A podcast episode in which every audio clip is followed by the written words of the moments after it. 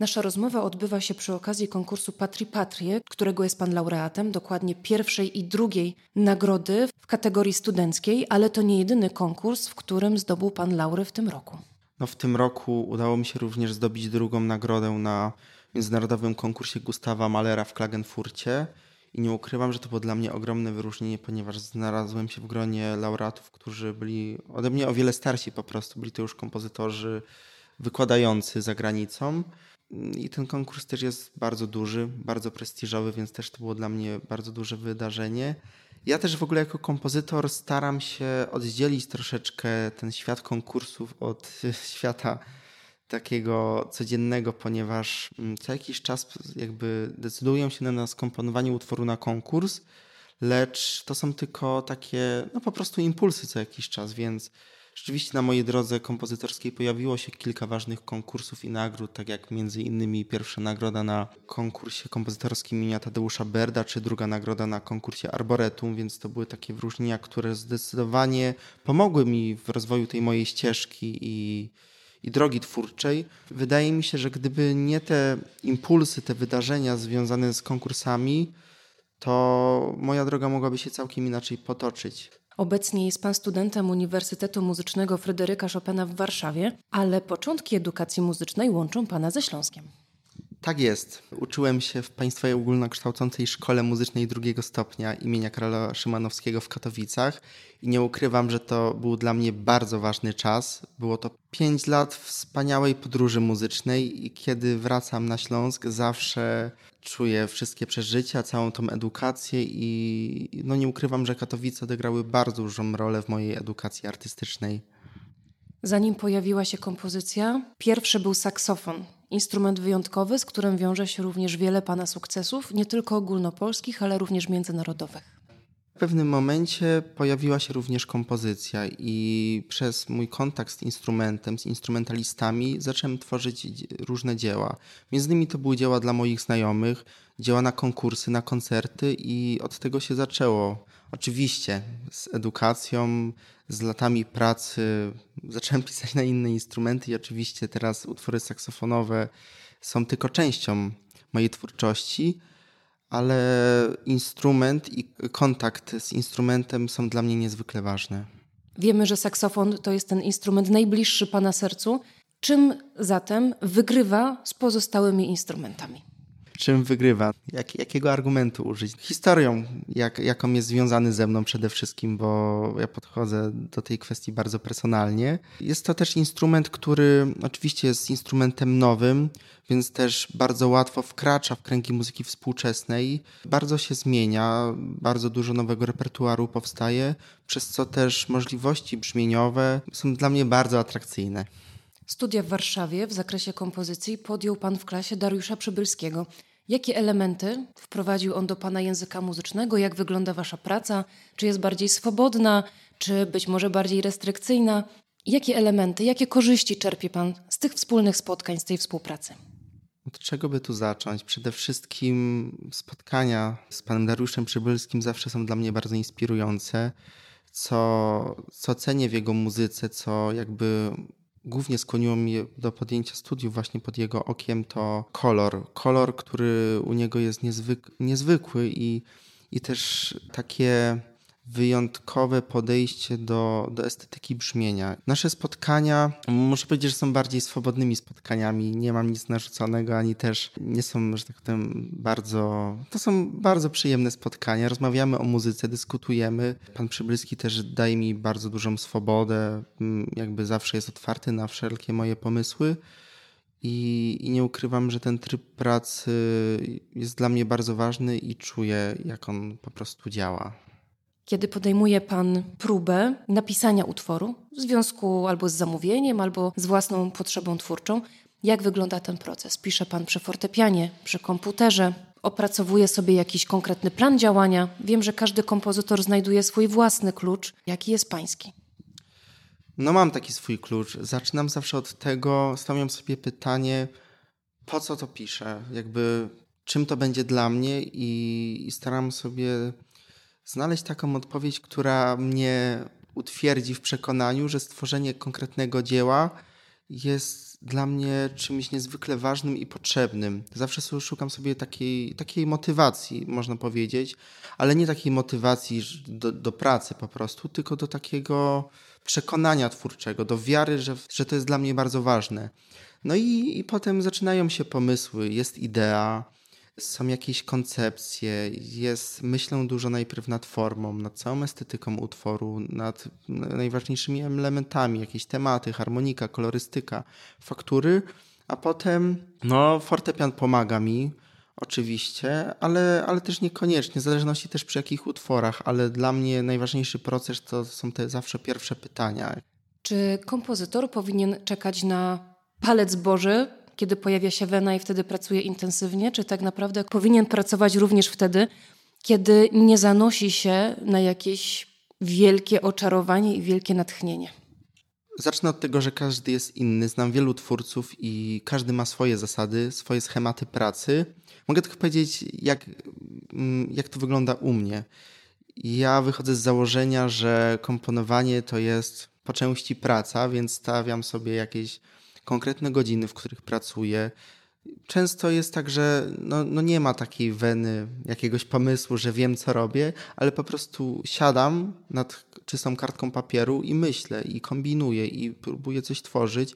I mój system pracy rzeczywiście wygląda tak, że traktuję to jak, jak coś, co, co muszę zrobić, muszę wypracować. Nie czekam na inspirację. Stawiam sobie pytania, jak w coś uwierzyłem, no to za tym idę. Nie mogę zawsze czekać na gwiazdki albo na jakąś drogę, która się przede mną odsłania. Widać, że ten system się opłacił, bo ten sezon obfitował naprawdę w wiele wyjątkowych sukcesów. Jednym z nich, chyba największym, jest prawykonanie w Złotej Sali Muzyk Verein. No rzeczywiście ten rok był dla mnie przełomowy i był bardzo ważny. Kulminacyjnym punktem była premiera The Ancient Night w Złotej Sali Musik Verein w Wiedniu. To był koncert związany dla mnie z ogromnymi emocjami, bo z jednej strony wyróżnienie, radość, a z drugiej stres i ogromna presja w ogóle zaprezentowania swojego utworu w tak legendarnej sali z udziałem orkiestry symfonicznej. Był to utwór, który skomponowałem mm, w inspiracji Słowiańską Nocą Kupały. Jest to koncert na saksofon sopranowy, akordeon i orkiestrę symfoniczną.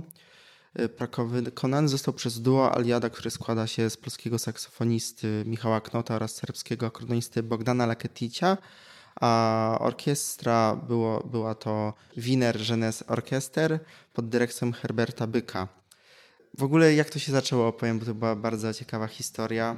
W ogóle będąc w Katowicach, otrzymałem telefon od Michała Knota, który był wykonawcą tego koncertu, który mnie zaprosił do współpracy. Ja byłem w tak ogromnym szoku, w radości, że no oczywiście się zgodziłem. Stwierdziłem, że, że powstanie półgodzinny koncert właśnie na akordeon, saksofon i orkiestrę.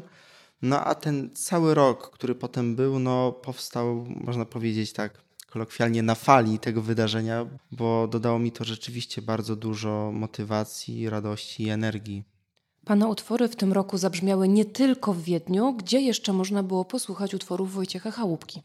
Można było posłuchać m.in. na sali koncertowej Uniwersytetu Muzycznego w Warszawie, na sali koncertowej Nowa Miodowa w Warszawie, we Francji, Hiszpanii, Szwajcarii, Austrii, no, ten rok był rzeczywiście bardzo obfity w wykonaniu moich utworów za granicą.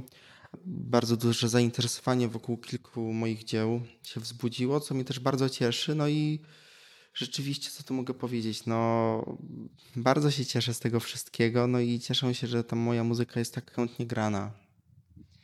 Kiedy słuchałam The Ancient Night, pewne elementy budziły we mnie skojarzenia z językiem muzycznym Igora Strawińskiego. Zacznę od tego, że rzeczywiście postać Igora Strawińskiego jest dla mnie ważna. Też w czasie komponowania The Ancient Night y, byłem mm, na Święcie Wiosny w Filharmonii Berlińskiej, co pewnie jakoś na mnie odbiło i rzeczywiście wiele elementów było bardzo wspólnych, ale Strawiński nie jest takim moim autorytetem. Chciałem tu powiedzieć, że takim moim największym autorytetem muzycznym jest Henryk Mikołaj Górecki i rzeczywiście od wielu, wielu lat jakby no jest takim moim przywódcą duchowym, twórczym Nie chcę tutaj zaczynać wymieniać jego dzieł, bo nie mam, że tak powiem, swojego jednego ukochanego utworu. Lecz to jest po prostu jego, jego twórczość, a także jego postawa twórcza, która jest dla mnie niezwykle ważna i jakby szukam w niej wielu wzorców dla siebie. Czego Pana zdaniem dobry kompozytor nie powinien robić, jeżeli chodzi o warsztat kompozytorski? Co w znakomitym utworze naprawdę dobrego kompozytora nie powinno się pojawić, nie powinno mieć miejsca? Może troszeczkę odejdę od tego tematu, ale wydaje mi się, że kompozytorzy powinni unikać w procesie twórczym myślenia o odbiorze publiczności, a także pisania utworów z myślą o, kolokwialnie mówiąc, efekcie tego utworu. Oczywiście, że są różne tendencje, ale wydaje mi się, że wcześniej wspomniałem postać Henryka Mikołaja Góryckiego i on jest przykładem, że jego muzyka jest niezwykle autentyczna. Myśląc o jego dziełach, no, nigdy nie przedstawiłbym żadnej nuty i czuję, że, że to, co tworzył, rzeczywiście było tym, co chciał napisać. Nie myślał o tym, czy to będzie słuchać publiczność abonamentowa, czy to będzie publiczność muzyki eksperymentalnej kompozytor w procesie twórczym i w ogóle w swoim życiu powinien stale poszukiwać siebie i tego, co, co kocha, i po prostu to pogłębiać. Jeżeli mówi Pan o odbiorze publiczności, wiemy, że Ancient Night spotkała się z bardzo dobrym odbiorem, zaowocowała bowiem kolejnymi zamówieniami kompozytorskimi. Tak jest. No, podczas premiery The Ancient Night w Wiedniu sala była pełna. Byłem szokowany, ponieważ pierwszy raz byłem w Muzyk Verein i to było dla mnie no, ogromne przeżycie, widok samej tej sali, a co dopiero pełnej publiczności. Kiedy no, duże owacje o wykonaniu utworu mnie bardzo y, uszczęśliwiły. Kiedy wyszedłem na estradę Złotej Sali, no byłem w szoku. Y, czas, który spędziłem podczas mm, oklasków, podczas owacji, no był dla mnie troszeczkę takim snem. Szczerze mówiąc, ja mało co pamiętam już z premiery, bo to były tak wielkie emocje. Pamiętam tylko moment, kiedy właśnie stałem na tej estradzie i byłem w szoku, co właśnie się wydarzyło. I, I, rzeczywiście to była piękna chwila, bo potem rzeczywiście no, wielu melomanów przyszło na koncert, rozmawiało ze mną i cieszy, cieszył mnie bardzo ten odbiór i wydaje mi się zrozumienie idei, której zawarłem w utworze o poszukiwaniu naszego dziedzictwa, o naszej takiej wewnętrznej słowiańskiej duszy i, i poszukiwania tego. A co dalej? No potem w ogóle The Night było transmitowane, emitowane w radiu ERF i też wiem, że bardzo dużo osób słuchało tej emisji i spotkałem się z wieloma ciepłymi słowami, co też było dla mnie bardzo ważne, ponieważ to dzieło jest mi bardzo bliskie. Przed naszą oficjalną rozmową wspominał Pan o tym, że sporo zamówień będzie dotyczyło akordeonu. W pewien rodzinny sposób, dosyć naturalny, stał się też takim chyba bardzo bliskim Panu instrumentem. Poza saksofonem chyba jest drugi w kolejce, jeśli się nie mylę.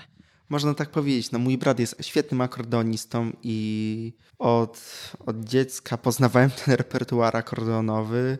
Też wiele lat, znaczy się stale gram z nim w duecie, więc ciągle mam kontakt z tym, z tym instrumentem. No i, i bardzo lubię akordeon.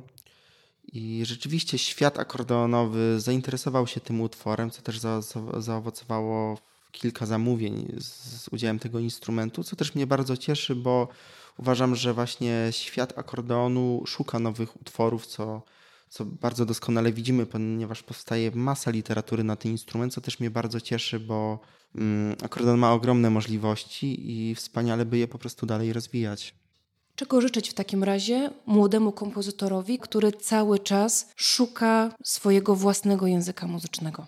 Wydaje mi się, że po prostu nie zaprzestania swoich działań i w sumie to starczy. Bardzo dziękuję. Moim i Państwa gościem był Wojciech Chałupka. Dziękuję serdecznie za rozmowę.